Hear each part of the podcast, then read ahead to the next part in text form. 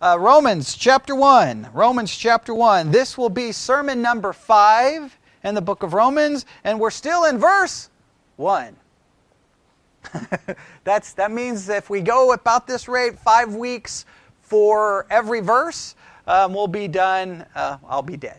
So it's going to be a long time before we get through the book of Romans, but um, we'll, we'll see. We have a lot to cover this morning, so this is what we're going to do. We're not going to review at all. All right, all the sermons are all over the internet. They're on Spotify. They're, I mean, they're everywhere. Uh, they're in Apple Podcasts, Google Pod. They're everywhere. So they're on the app. So I'm not going to uh, go review. You can go listen. Okay. So this is what we're going to do. Um, we, are, we have been working through Romans chapter 1, verse 1, and today we come to one word found in verse 1. Now we're going to focus on this word because I believe that what is about to happen is Paul, the author, is about to introduce the subject for the entire book. What we've been looking at so far is Paul introducing himself, and we talked about it using four identifiers. We interpreted those identifiers by looking at them in light of what some will call the key verse of the book of Romans, which is Romans chapter 1, verse 16. For I am not ashamed, he wants the believers at Rome to know that Paul himself is not ashamed of the gospel of Christ for it is the power of God unto salvation. Why he wants them to understand power is they live in Rome. They understand earthly power. He wants to understand that the gospel, whatever the gospel is, contains the power of God unto salvation. Then in Romans 1, he identified himself in four ways to demonstrate what? The no, to demonstrate the power of the gospel, right? That's what those identifiers do. The last identifier was separated. Everybody see that in verse 1? But he was separated unto the gospel of God. That introduces the subject to the entire book. All right? So think of the book in this way. We already know the book of Romans can be broken down into two parts, correct? Romans chapter 1 to Romans chapter 11. This is the doctrinal teaching of the gospel. Romans ch- chapter 1 to Romans chapter 11 is the doctrinal teaching of the gospel. It's going to deal with the doc- doctrinal aspects of the gospel. Everything associated, associated with the gospel, everything we need to understand about the gospel from a doctrinal perspective. When you get to chapter 12 of the book of Romans, it goes from the doctrinal consideration to the living out of the gospel. It's one thing to believe the gospel, it's another thing to live the gospel. So that's how the book is broken apart. So, our job this morning is to figure out this word gospel. Now, this is how most pastors would do it. Gospel means good news. All right, let's continue. That is a very, very, very, very, very bad way to handle the word gospel. So we're gonna we're gonna dig in. We're gonna go we're to go all the way back to the Septuagint. You'll see why. We're to really try to understand this term, but I'm only to be focused on like this is a type of sermon that there's a lot of information to get to where I want to go, but there's only to be two points I want you to care about when you leave here.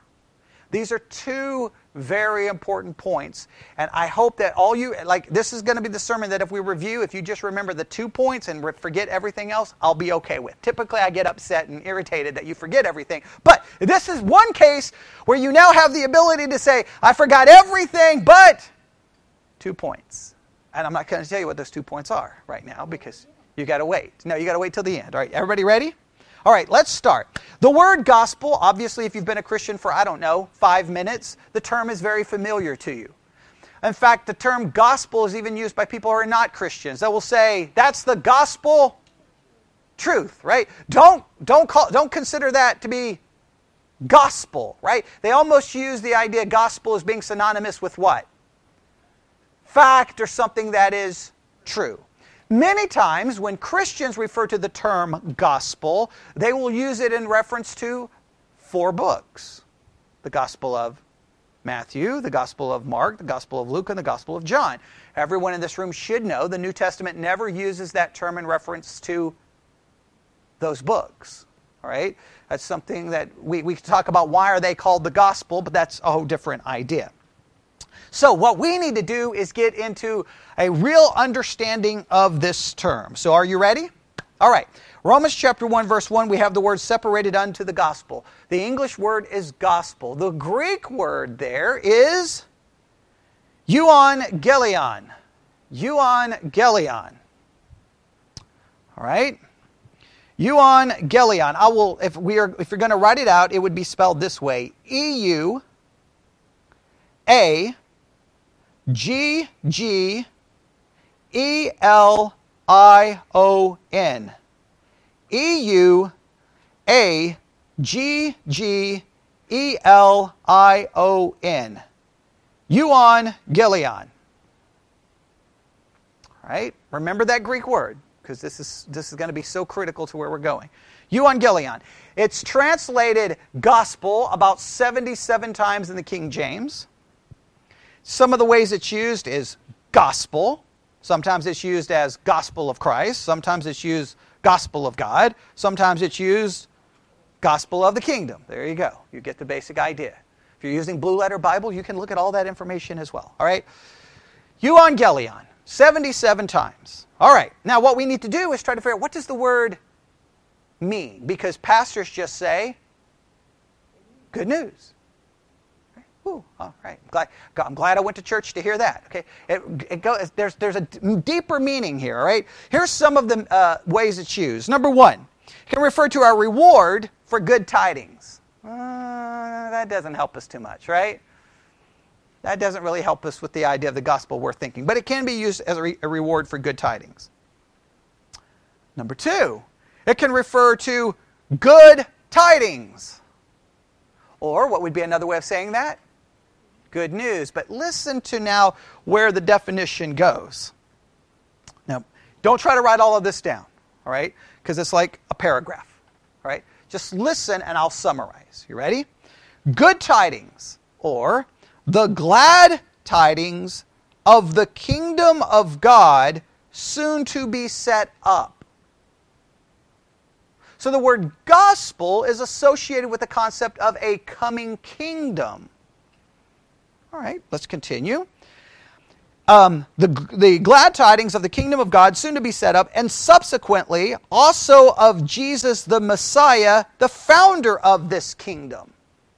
So the word gospel can be associated with a kingdom and the founder of that kingdom, or it can be a messianic term. All right, that helps a little bit. Um, after the death of Christ, the term comprises also the preaching of concerning Jesus Christ as having suffered death on the cross to procure eternal salvation for the men in the kingdom of God, but as restored to life and exalted to the right hand of God in heaven, thence to return in majesty to consummate the kingdom of God. The term gospel is associated with kingdom in some way, shape, or form. That's an idea you usually don't hear preached. There's a kingdom aspect to it. All right? It can also refer to the glad tidings of salvation through Christ. All right? The good news of salvation through Christ. We understand that, correct? The proclamation of the grace of God manifest and pledged in Christ um, and the gospel. All right? That's kind of the same idea. Now, this one's interesting. As the messianic rank of Jesus was proved by his words, his deeds, and his death, the narrative of the sayings, deeds, and deaths of Jesus Christ t- came to be called the gospel or glad tidings. The term can also refer to the narrative or the teachings of Jesus the Messiah, his death, burial, and resurrection. All right. There's a lot of things going on there, right? There's a lot of things going on there. But here's the question any good Bible student should ask when Paul was writing to the believers at Rome, and they heard the letter, right?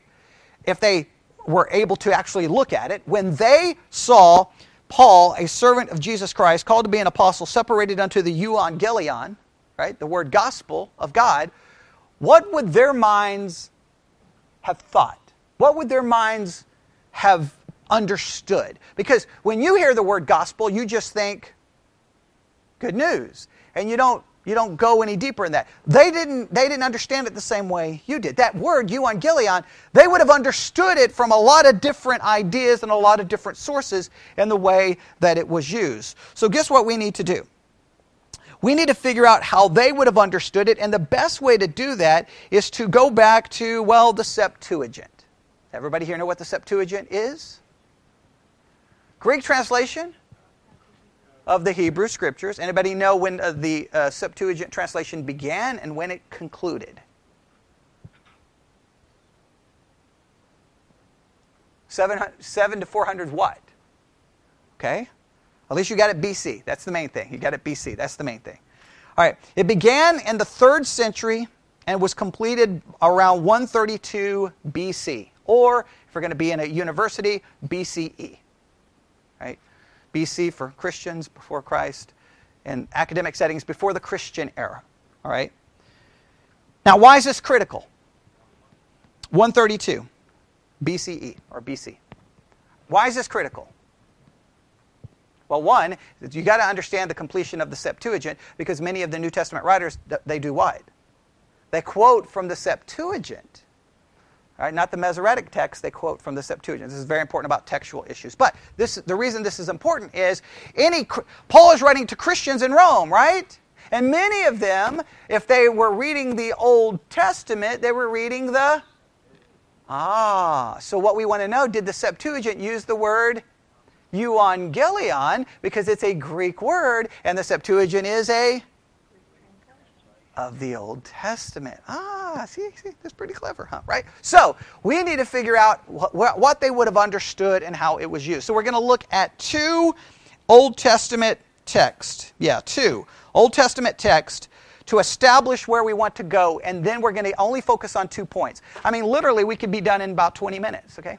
All right, nobody believes that. All right, here we go. But I am going to try to, uh, I'm not going to go past those two points because I want these two points to be really, uh, uh, everyone to really struggle with these two points. All right, let's go to Isaiah chapter 40. All right, Isaiah chapter 40. Thinking caps on, all right? Thinking caps on. When we open up our Bibles to the book of Isaiah, what do we need to remember? Isaiah is primarily focused on whom? Judah, right, all right. And what, he is he is ministering to them, and sometimes he's doing what? Condemning them for their sin, condemning them for their apostasy, condemning them for their idolatry, right? Some harsh condemnation. What else does he do? He warns them that what is coming? Judgment. What judgment? Oh, come on. What judgment? Babylonian captivity. Everybody should know that. Babylonian captivity. Where they go into captivity for how long?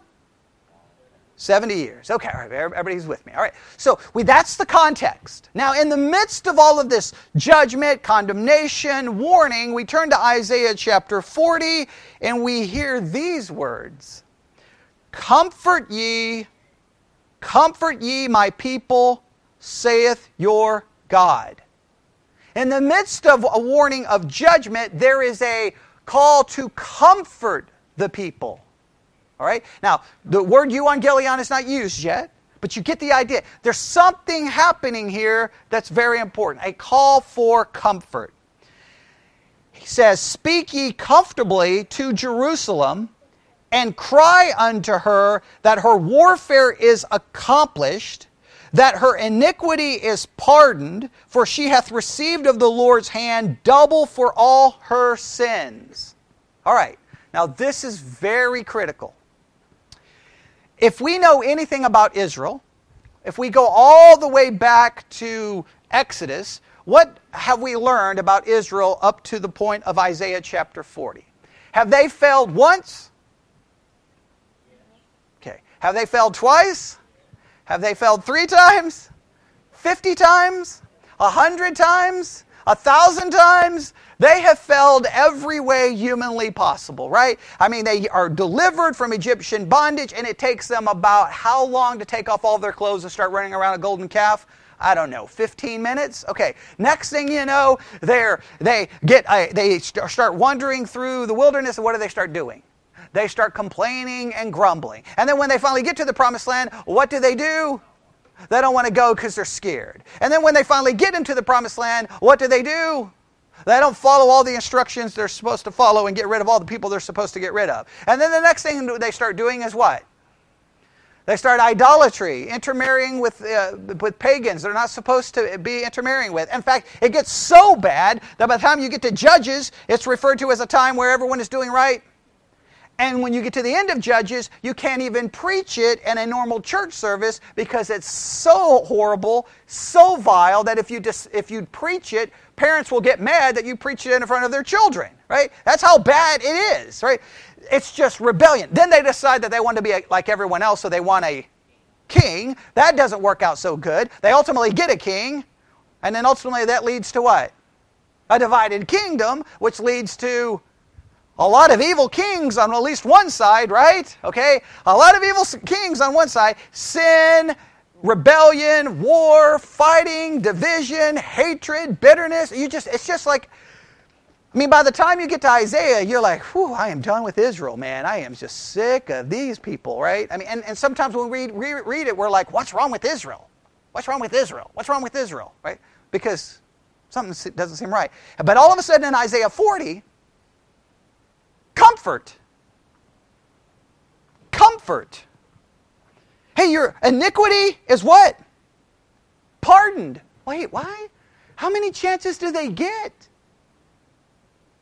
Look, from a human perspective, let's be honest. You, you, you kind of shake your head like, really? They're still, they're still getting pardoned, right? You've received of the Lord's hand double for all her sins. They have been chastised, right? 70 years of, of captivity.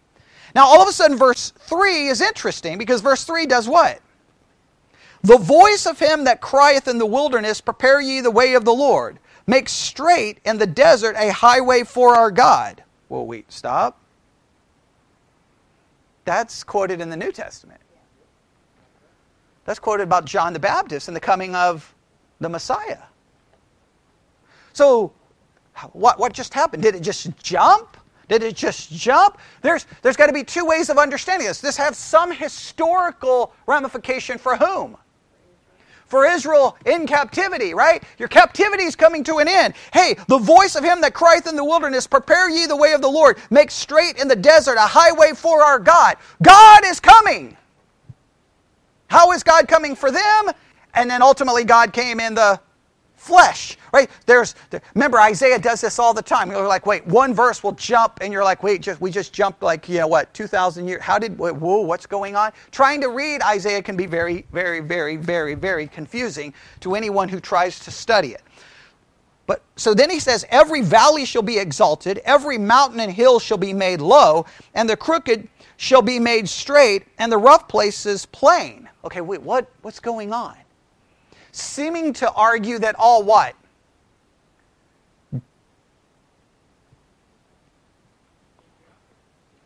Geography is going to be radically, but basically all obstacles are going to be moved out of their way. There's not going to be any obstacles. It would be like instead of hiking somewhere where the terrain is difficult, the terrain is going to be made straight. Now, is that literal? Well, we know literally the ge- geography wasn't changed when they came out of Babylonian captivity. So was it symbolic? What, how do we understand it? There's a lot going on here. So far, so good. I know what you're asking. Where's Euangelion? Well, well I don't know. We got to find it. Verse 5 And the glory of the Lord shall be revealed, and all flesh shall see it together, for the mouth of the Lord hath spoken it. All right, God's glory is going to be revealed. Now, this is comforting news for them for what reason? They have been in, under the wrath of God. They've been being chastised by God. And now this is a promise that your sins have been pardoned. God is about to show up. Whoa, God. and He's not showing up to destroy them. All right, this is good news, right? All right, let's see what happens. Verse 6. The, um, or verse 5, you got the, the oh, they're going to say it together. The mouth of the Lord hath spoken it. The voice said, Cry. And he said, What shall I cry? All flesh is grass. Hmm. God's going to show up, but He wants them to remember that all flesh is like grass. It's not permanent, it's frail, doesn't last. What's going on? And all the goodliness thereof is as the flower of the field. Flesh is as grass, goodliness is as what? Flower. The grass what? And the flower fadeth. So whatever we are, whatever they are, it doesn't last. Because the Spirit of the Lord bloweth upon it. Surely the people is grass. The grass withereth, the flower fadeth. Now, just to make sure there's no confusing, confusion, he explains it, right? Who is he referring to as flower and grass? The people. The people are what? Frail. The people are what? Sometimes they look strong, sometimes they look weak, right? We, we, we, we don't, we're not going to last. Even our, anything, anything good about us is, is temporary, right? There's something inherently wrong inside of us. We're corrupted, right? We could talk about total depravity here, but we won't. But what will stand forever? The Word of God. What will be established forever is God's Word. Now, here we go. O Zion, that bringest you on Gelion. There is the word gospel. All right? Get thee up into the high mountain. O Jerusalem, that bringest good tidings, euangelion. Lift up thy voice with strength. Lift it up. Be not afraid. Say unto the cities of Judah, Behold your God. Behold, the Lord God will come with a strong hand, and his arm shall rule for him. Behold, his reward is with him, and, he wor- and his work before him. He shall feed his flock like a shepherd. He shall gather lambs with his arm and carry them in his bosom, and shall gently lead those that are with young. What is he saying? Okay, I will instead of reading any lengthy commentaries here, I'll just I'll just paraphrase.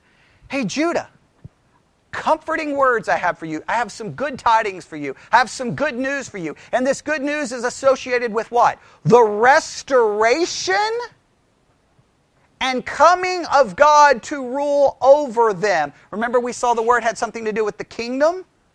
Right? It's about a people. Here's what I want you to take. It's about a people. Do these people, are these people, uh, do they claim to be followers of God? Yes, it's Israel, right? I mean, they're the God, they, they speak constantly of the God of Abraham, Isaac, and Jacob, right? They constantly rebel against God. They constantly f- fall into idolatry, but it's an idea that, hey, chastisement's come upon you, but I've got good news. God is coming. He is forgiving you. He's going to restore you, and He's going to rule over you. But not in a negative way, in a caring way. This is a good, this is a positive news, but it deals with what? Restoration and salvation. It has something to do with Israel, but it has something to do with people who do they deserve restoration? No. Do they deserve salvation?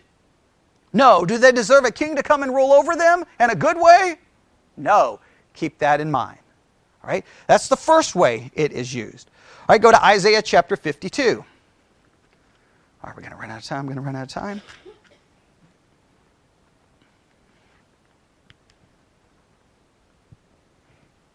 All right?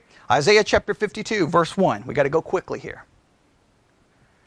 Verse 1 Awake, awake, put on thy strength, O Zion. Put on thy beautiful garments, O Jerusalem, the holy city.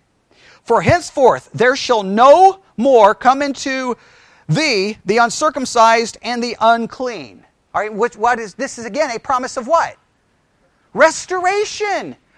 What's been what came into them, their midst? The uncircumcised, the unclean, right? Babylon took them, right?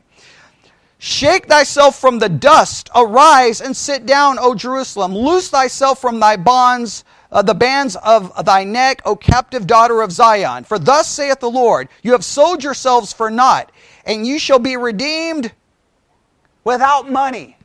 What's that implying? They're going to be redeemed without anything yeah, they don't have any. They don't have any money, right? Remember the whether true, whether false. The, that uh, I don't know how accurate it is, and I'm paraphrasing basically the historical account that when Luther died, supposedly in his pocket was a note that said, "We're all beggars." Now, I think there's a little mythology there, but you get the idea. What was Luther saying? We don't have anything to offer God. We're beggars. We don't have anything. If God doesn't do something, we're, we do not have anything to offer God. All right? So, in a sense, hey, this is going to be without money. For thus saith the Lord God, my people went down aforetime into Egypt to so, sojourn there, and the Assyrian oppressed them without cause. Now, therefore, what have I, what have I here, saith the Lord? That my people is taken away for naught? That they rule over them to make them to howl, saith the Lord? And my name continually every day is blasphemed? Therefore, my people shall know my name Therefore they shall know that in that day that I am I am I am he that doth speak, behold, it is I. How beautiful upon the mountains are the feet of him that bringeth euangelion, right? That publish peace, that bringeth good tidings, euangelion, of good, that publish the salvation, that saith unto Zion, thy God reigneth. What is this again? A message of what? Restoration, a message of redemption, a message of the coming king. All right, now, that gives you the background to Evangelion. I have pages of notes here that I could go into, all the academic discussion. I could go into some how this word was used. I could go into some commentaries here. I could really go an hour on this, but I'm not. All right? Because now there's only two points I care for us to remember. All right? But these are important points. It's wonderful that we can all walk out here and sound smart that we know Evangelion, right? We can go to lunch with someone and go, hey, did you know euangelion is used in the Septuagint in Isaiah chapter 40 and Isaiah 52? Did you know euangelion means more than just good news? You know, the term mean, talks about restoration and the coming king and an established kingdom and the restoration of Israel, and this could have implications on eschatology and a future kingdom for Israel. Did you know it could have implications? You could look really smart. That's not what I want. In this particular case, I don't care how smart you look. I want you to understand the radical implications of this word. Because this word is all about the book of Romans, and that's what we're going to be studying for the next 9,000 years, okay? And that's not even hyperbole, okay? All right? We're going to be studying it for a long time. So we we need to, not, we're not we don't need to just know this word, we need to know this word, right? It's like in the Bible when they speak of knowing someone, they speak of an intimate relationship. You need an intimate relationship with this idea of the gospel. Simply put, the word, the word gospel references a message of salvation that deals with restoration, that deals with a coming king, that deals with a kingdom. It's all encompassing of all of this. But the message is always for people who don't deserve it. It's always for people who deserve wrath, who deserve condemnation. It's always for people who are undeserving. That's why I went to those passages. We know Israel's story. You're going, wait a minute. What? Even after they come out of Babylonian captivity, how long does that last? Because by the time you open the New Testament, they're now under who? Rome. Well, they can never, and I thought there was a promise there that no more uncircumcised would come among them, right? How, well, how did Rome end up there? So, what did he mean by that? Well, wait, now that's eschatology. Is that a future kingdom? Okay, now we, we can have all kinds of discussion. But it's these are, are in, now when we speak of, of Israel, we constantly kind of look at them like, uh, let's be honest, we may not see these words, but we kind of look at them as losers. Man, what is your problem? All right, two ways I want us to understand the word gospel. You ready? Number one, we need to become better at understanding the gospel in relation to the lost world. Now, I know what you're thinking. I already do that. Mm, not if you listen to Christian radio in 2019. We don't. Something happened in the church oh, since 2000, probably since 2015. You know, I'm always a student of not only uh, ancient church history, but I'm always a student of modern church history, listening and listening and reading and reading, trying to figure out where the church is going, what is happening. 2015, something really started taking place within the Christian world. The Christian world start, and this has been going on since the 80s and maybe even before. The Christian world started becoming hijacked, and it became hijacked by politics. And by the time we get to the 2016 election, the hijacking of the American church had gone full blown craziness, right? We won't talk about everything that occurred in the 2016 election with Christians, but something did not make a lot of sense. And even the world started writing articles going, I thought the church said character matters. I thought the church said, like the church was saying all these things back when Clinton was doing his thing. Everybody was like, this, and all of a sudden now we're like, ah, it doesn't matter. And, and so the world was writing articles going, what happened to the church? Now, when the world starts asking what happened to the church, it's a pretty good indication that the church kind of lost its mind, right? So, how does this relate? Well, here's the thing. Once we start seeing things politically, this is how we start seeing things.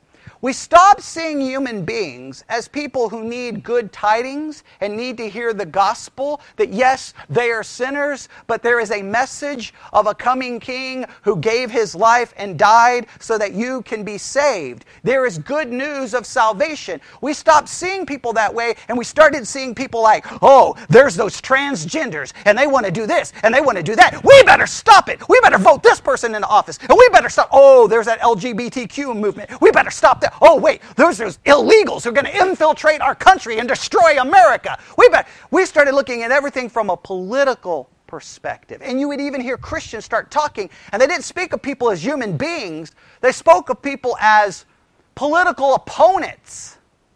Not people who needed the message of Jesus Christ and needed the gospel, but political opponents that we needed to fight politically. And Christian radio is filled with this nonsense hour after hour a day. Arguing about, oh, we better do this and the LGBT and, and this and the transgender and this and this, and we're going to fight this and we better fight that. We better. And it's like, whoa, whoa, whoa, whoa, whoa, whoa, whoa. We're supposed to be gospel minded. Those people need salvation. They don't need to be conquered politically. They don't need to be destroyed politically. They don't need to be overthrown politically. That's the merging of church and state. They need to be given the gospel. But the church gave up on the power of the gospel. The gospel is no longer powerful. We need politicians to implement morality. That's the wrong mindset. Do you see how dangerous that mindset is? We, when you start seeing people as, oh, wait, what? Oh, you're a feminist? Oh, wait, you're pro abortion? Oh, wait, you believe in LGBTQ, uh, A, B, C, D, E, F, G, H, I, J, whatever letter you want to assign? You, oh, you, would, you don't believe there's two genders and, and you want to fight all of that. You're forgetting that, you know what? They're a human being who needs what, first and foremost? They're not a political opponent that you fight on Facebook. They're a human being that you should be praying for and doing everything you can to present a very simple message. You're a sinner, I'm a sinner. Christ, the Messiah, came to save sinners. The good news is God came in the form of his son to die so that you can be saved. And he can restore you. There is a coming kingdom that you can be a part of. There is a spiritual kingdom that is at, at, at hand. Is that not how John the Baptist handled it? Repent, for the kingdom of God is at hand. There's a call to salvation. There's some goodness. That doesn't mean we ignore sin. But the issue isn't LGBTQ. Because I want this, this, uh, well, we don't have a lot of teenagers. We well, Joel's here, but that's about it. But if all the teenagers were here, especially teenagers raised in a Christian home, this is the way they kind of see lost people.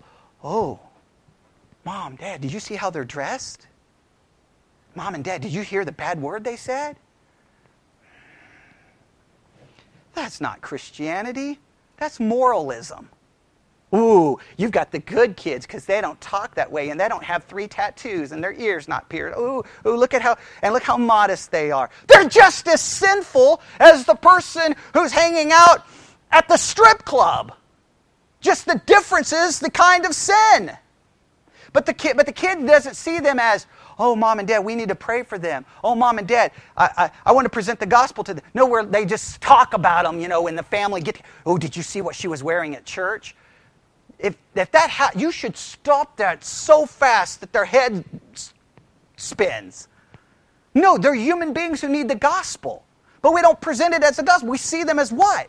Moral opponents, political opponents, the, the enemy. They're not the enemy. They're sinners who need what you supposedly are supposedly about, what, which is the gospel. This is how, well, I, you know, I just, when I go to work, I don't really like working with that guy because, you know, he cusses all the time and I just, you, hmm. if you think that way, stop. Just stop being a Christian. Just stop. Just please stop. And just walk around as you're morally superior and you're better than everyone else. You should want to. Everyone knows how the military did me. They gave me every reprobate they could find, right? They gave me the Satanists, the atheists. They, they gave me the people who were three seconds away from being kicked out of the military. I'm like, send them all to me because I didn't view them as my enemy. I didn't view them like, oh no, they're bad and their bad may corrupt me. I was like, oh, good. We'll get to hang out and have great conversations. Who did I not want working for me? I didn't want Christians anywhere near me. I'm going to get the Christians as far away because usually that, that was never pleasant. I, I don't get along with Christians. So I was, I was always hanging out with the lost people, man. Like go to lunch. Oh, and we would be having great conversations, man. We talked philosophy. We talked religion. We talked the Bible. We, I let them talk about their belief systems. And for every single one of them, how did I try to treat them? As a human being who needed what? What I thought was supposed to be our most important thing the gospel. I presented it to him any way I could, any way. Sometimes it wasn't even about presenting it. It was about doing what? Showing respect. Oh, you're an atheist. Well, let me tell, tell me about your atheism. When did you become an atheist? Oh, how, how, do you perceive this? Like just asking questions. It wasn't like, you're an atheist. Oh my goodness. Oh my goodness. What am I going to do? Like that's crazy.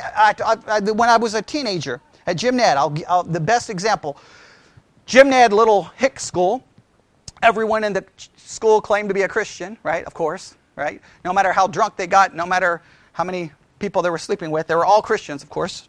Well, this new kid came to Jim Ned, and he was, oh, an atheist. Oh my goodness. What do we do with these people? We put them in a cage and pay admission to look at them like they're in a zoo, right? So they, this one girl, well, she was just going crazy on this kid. Right? She was losing her mind because he was an atheist. So they come walking into uh, science class. We had a substitute teacher, poor substitute, because she lost control of the class within seconds.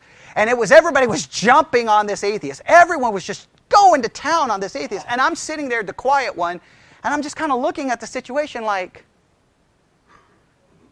last Friday y'all were all at a party getting drunk, and what? What is everybody going after? So I kind of like, time out!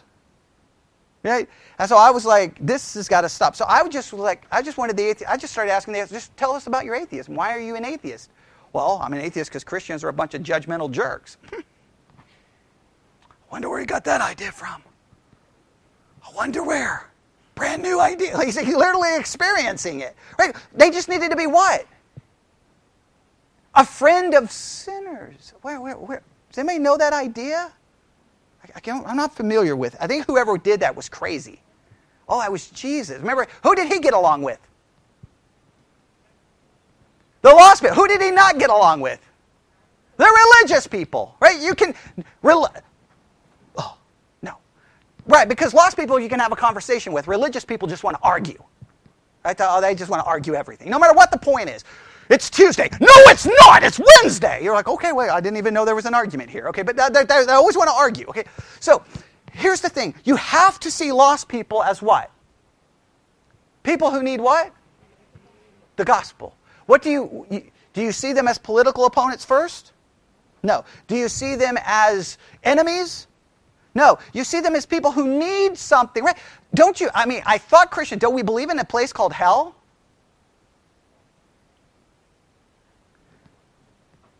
Do we worry about how they're dressed? I mean, that, Christian kids raised in a Christian home, they're always the ones to point out how someone else looks and how someone else talks. It's like, where did they get that idea? They get it from parents. Who cares? I don't care what they look like. Who cares? They're a human being and needs the gospel. Stop judging them. What you should be concerned with is their spiritual state. Who cares? But this like it's almost like Christian and you can see it. Like if, if someone walks into this church who's lost, right? She comes walking in, maybe she's got full sleeve tats, maybe she's not dressed quote appropriate. You'll, if there's a bunch of Christian teenagers, they'll be like, and I just want to come right in the middle of those Christian kids and just, just have words because it's so ungodly. And in many cases, they'll go to the parents, and the parents are like, they're doing the same thing. You know what you should say? Sit next to us. You're like, but my kids, my kid, your kids are little sinners already. They don't catch sin, they are sin. Sin is not contagious. You're born with it. You have to quarantine them, okay? You're like, but they'll start thinking it's cool. Well, that's probably because they're unregenerate. See them, don't see them that way. You see how, and all the conversations in 2019, everything is a political battle, is it not? LGBTQ, transgender, and we label everyone. Just label them as what? Human beings who need gospel. Okay, that's the first point. Now, here is the real point. Oh boy. The second one is so near and dear to my heart. Number one, we need to see the gospel as it relates to lost people. Number two, we need to see the gospel as being something necessary for Christians. We see the gospel in this mentality, right? Here's Bobby, right? He's the Tuscola drunk, right? He's always, they always find him without any clothes at Allsup's, drunk, causing all kinds of trouble, right? And we see him, we're like, man, on one hand, sometimes we'll perceive him as, who keep our kids away instead of perceiving him as a man that needs the gospel. But if we can get past that and we finally present the gospel to him, we think the gospel is for him, right? And then he gets saved, and then what do we say? It's all gone. All your sin is gone. It's all forgotten. We're going to view you as a new person in Christ. Old things are passed away. Behold, all things are come new. Welcome to the family of God. Everything's wonderful. Right? Okay. But here's what happens. Now that Bobby's been a Christian for, I don't know, six months, a year, four years, and all of a sudden one Friday night we find him at Allsup's drunk without clothes again, what happens? Now it's not, here's the gospel. Jesus Christ died to forgive you of all of those sins. Repent and it's forgiven. It's kind of like, Bobby, God will forgive you. And then we throw in a very famous word, but, which almost does what? Negates everything we just said. We're like, but, now we establish that there's got to be consequences. We make up the consequences, right? And so we're like, we may say, Bobby, you're going to have to come up in front of the church and you're going to have to tell everyone what you did because we want to publicly shame him. Now, we'll say that we're not really publicly shaming him. We just want him to be an example. Why don't we be an example of the gospel? You know what the gospel is? The gospel that saved you is the gospel that forgives you. The gospel that cleansed you before salvation is the gospel that cleanses you after salvation. God forgives and God restores. The gospel is sufficient. We need to see that we need the gospel. Because what we start thinking, this is the way we start thinking. Is I when I was really bad, I needed the gospel, but now that I'm saved, you know, as long as we don't do anything big, right? As long as it's not a public sin, then we're okay. We don't really need the gospel, right? You see this all the time, say, with teenagers in a church. You can have all kinds of teenagers in the church, and a lot of them can be involved in all kinds of sexual immorality. It may be actual physical immorality. It may be wrong. They're texting in a wrong way. Maybe it's lust. There's a lot of sexual immorality. Nobody really cares as long as it's what?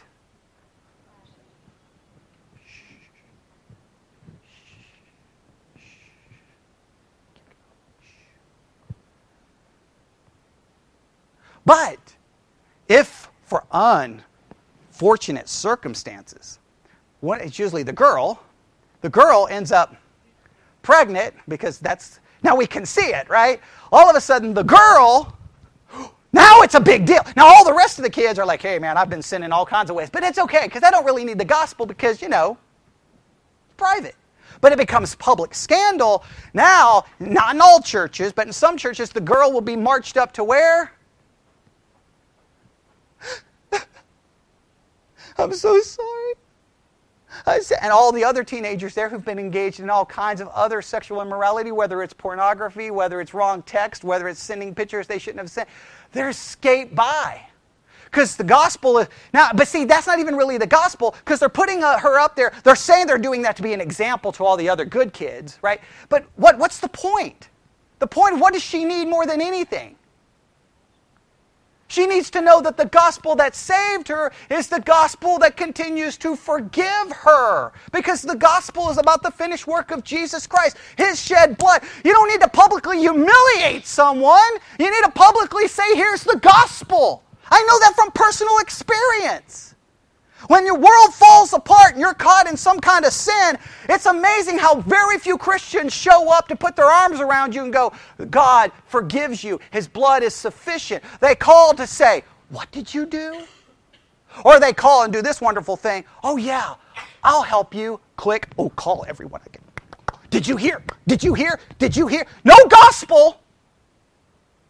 Gossip. The gospel has to be for Christians too. It has to be for believers. Now, am I saying? There are no consequences? Well, let me make this clear. First, there's natural consequences. Natural consequences are if you're a teenage girl, you engage in premarital sex, there's a chance of getting pregnant. If you get pregnant, that's a consequence, right? Natural. Natural consequences no one imposes. If you're involved in sexual immorality, very promiscuous, maybe there's a chance of an, uh, an STD. That's a natural consequence. If you commit an, an, uh, a, a, an illegal act, there's legal consequences, correct? Those are natural.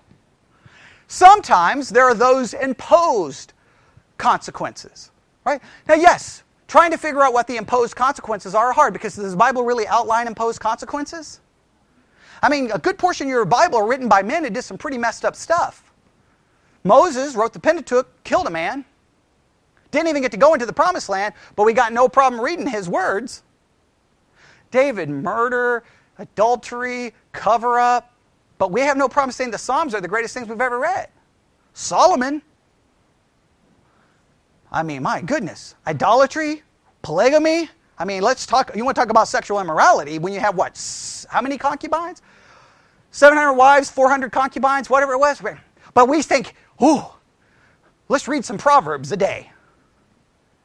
Yeah, now, that man in, in the modern church wouldn't even be allowed to teach, he wouldn't even be allowed to be the janitor.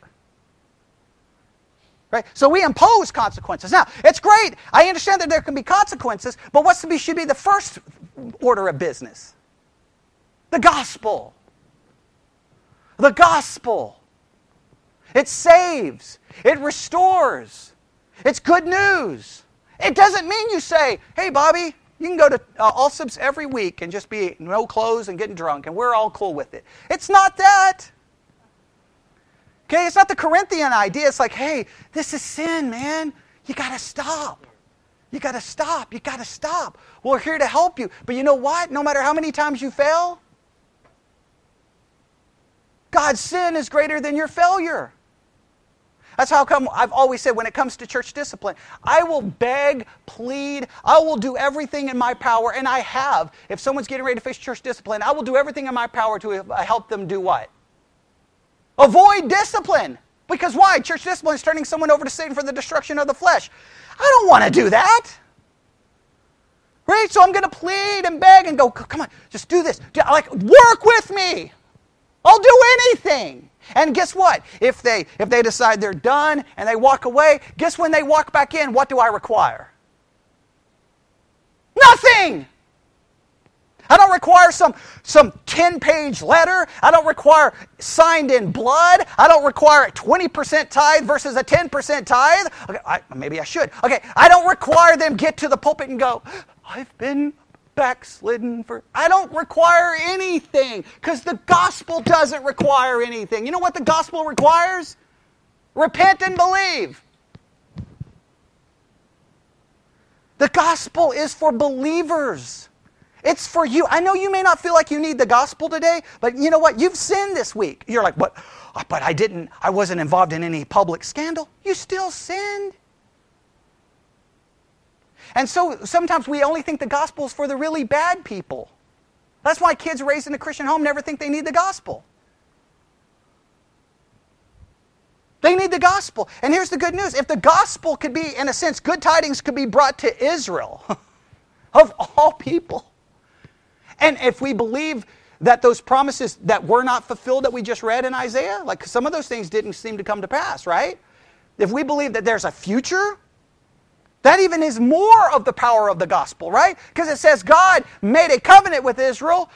Israel did everything they could to go against every part of the covenant, but God is still not done with them because God's gospel continues to save and to purify and to restore. I want us to be gospel minded people. That's what I want us to be gospel minded.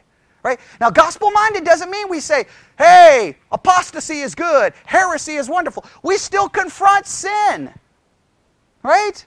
But I confront sin in a different way. I don't confront sin by turning it into a political argument or a political battle. I turn it into like from a lost person perspective. Like, do I like if Lydia's well, she is lost. But if if, if Lydia was if since Lydia's lost, do I care what sin she committed? I don't need Seth to give me a list of all the sins she committed this week. I don't care, right? I need her to know that she's a sinner. I can go to the Ten Commandments and prove that, right?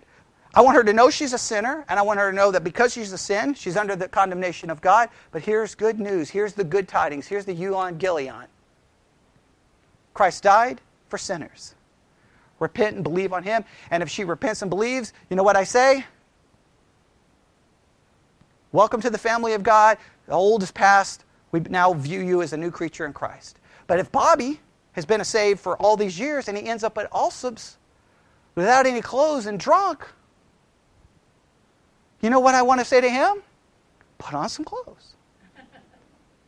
Okay, then, then, then what the gospel does is cover that sin. It's not there to tell everyone about his sin. It's to cover the sin and say, come on, Bobby, let's talk, man. Let's talk. Dude, you got to get this together. What can we do, man? What can we do? What, what can, how can we help you? How can we help you? It's not about, okay, well, Bobby, that's two times you've been, been at Allsup's. You can no longer do this, this, this, this, this. Now we're just going to give all these consequences. That's not gospel. That's rules. The gospel says you're forgiven. I need the gospel every single day. I need the gospel every single. Doesn't mean every sermon has to be a gospel presentation. It just means we need to think from a gospel-minded way, right? That we need Christ and Him crucified. I need Christ and crucified before I was saved. I need Christ crucified when I was a teenager. I need Christ crucified when I was a young adult. I needed Christ crucified years ago. I need Christ crucified today. And guess what? When I wake up tomorrow, I still need to know that the blood of Christ is sufficient to cleanse me from all. Some Christians, I don't think, believe it's good enough to cleanse. Or, it, well, it cleanses, but, but, well, when you start putting a but when Christ's uh, blood is sufficient to cleanse us from all unrighteousness, you kind of destroyed the all. Now, I know, uh, again, there still can be consequences. I'm not arguing that. Each situation has to be taken into, into effect. You have to say, okay, what is the right behavior? What is the wrong behavior? What's the right way to handle this? And, and there's sometimes there's going to be disagreement on the right way and the wrong way. I understand that. But the primary, everyone should be mainly concerned with what? The gospel. All right, and I'll end with this. I've told the story a million times. but I'll never forget it because, again, it's one of the most important things that ever happened to me in my life, and it really helped me understand this in a, in a, in a real way, and I was so glad that it happened in this building. Obviously, when my life fell completely and utterly and absolutely apart for my own stupidity and my own sin, um, obviously there was a, a very, I mean, there was a lot of consequences, obviously, still today with some of those consequences. Fine, that's perfect, I understand it. But I'll never forget when I had to come here and talk to everyone. I'll never forget that one individual, Robert Hagedal, I'm going to get upset. Okay. He walked up to me after everything had happened. He's put his arms around me and he simply said these words cling to the cross.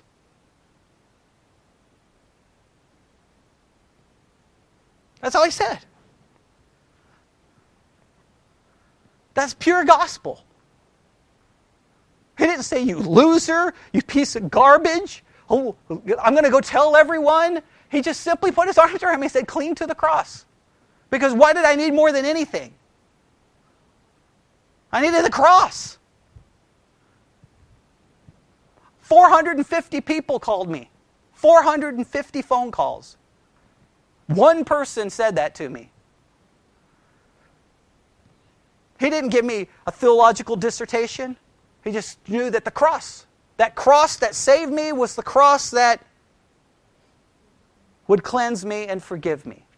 Now, there still were consequences. There's still things. I understand that. No, not saying that that was wrong in any way, shape, or form. Some could argue it should have been even more. I completely understand that. But there's still, what needed to be said at that time was what? The gospel. We need to remember the gospel for lost people, and we need to remember the gospel for saved people. Let's pray. Lord God, we come before you this morning. Lord, not the typical verse by verse through Romans, but Lord, a message that I pray that we, when we leave here, every person we see, we see them as people who need the gospel. Whether it's people in this church, whether it's people outside of this church, whether it's people um, anywhere, we all need the gospel. And guess what? Everyone in this room sinned this today. Everyone in this room is going to sin this afternoon. We constantly are people in desperate need of the gospel. And I pray that that fact would always keep us humble and keep us broken and make us never forget that we're simply beggars who have nothing to offer you, and you have everything that we need, which is the finished work of your Son on that cross. And I pray that we would embrace it, we would cherish it, we would love it, and we would think about people in light of it. And we ask this in Jesus' name. And God's people said,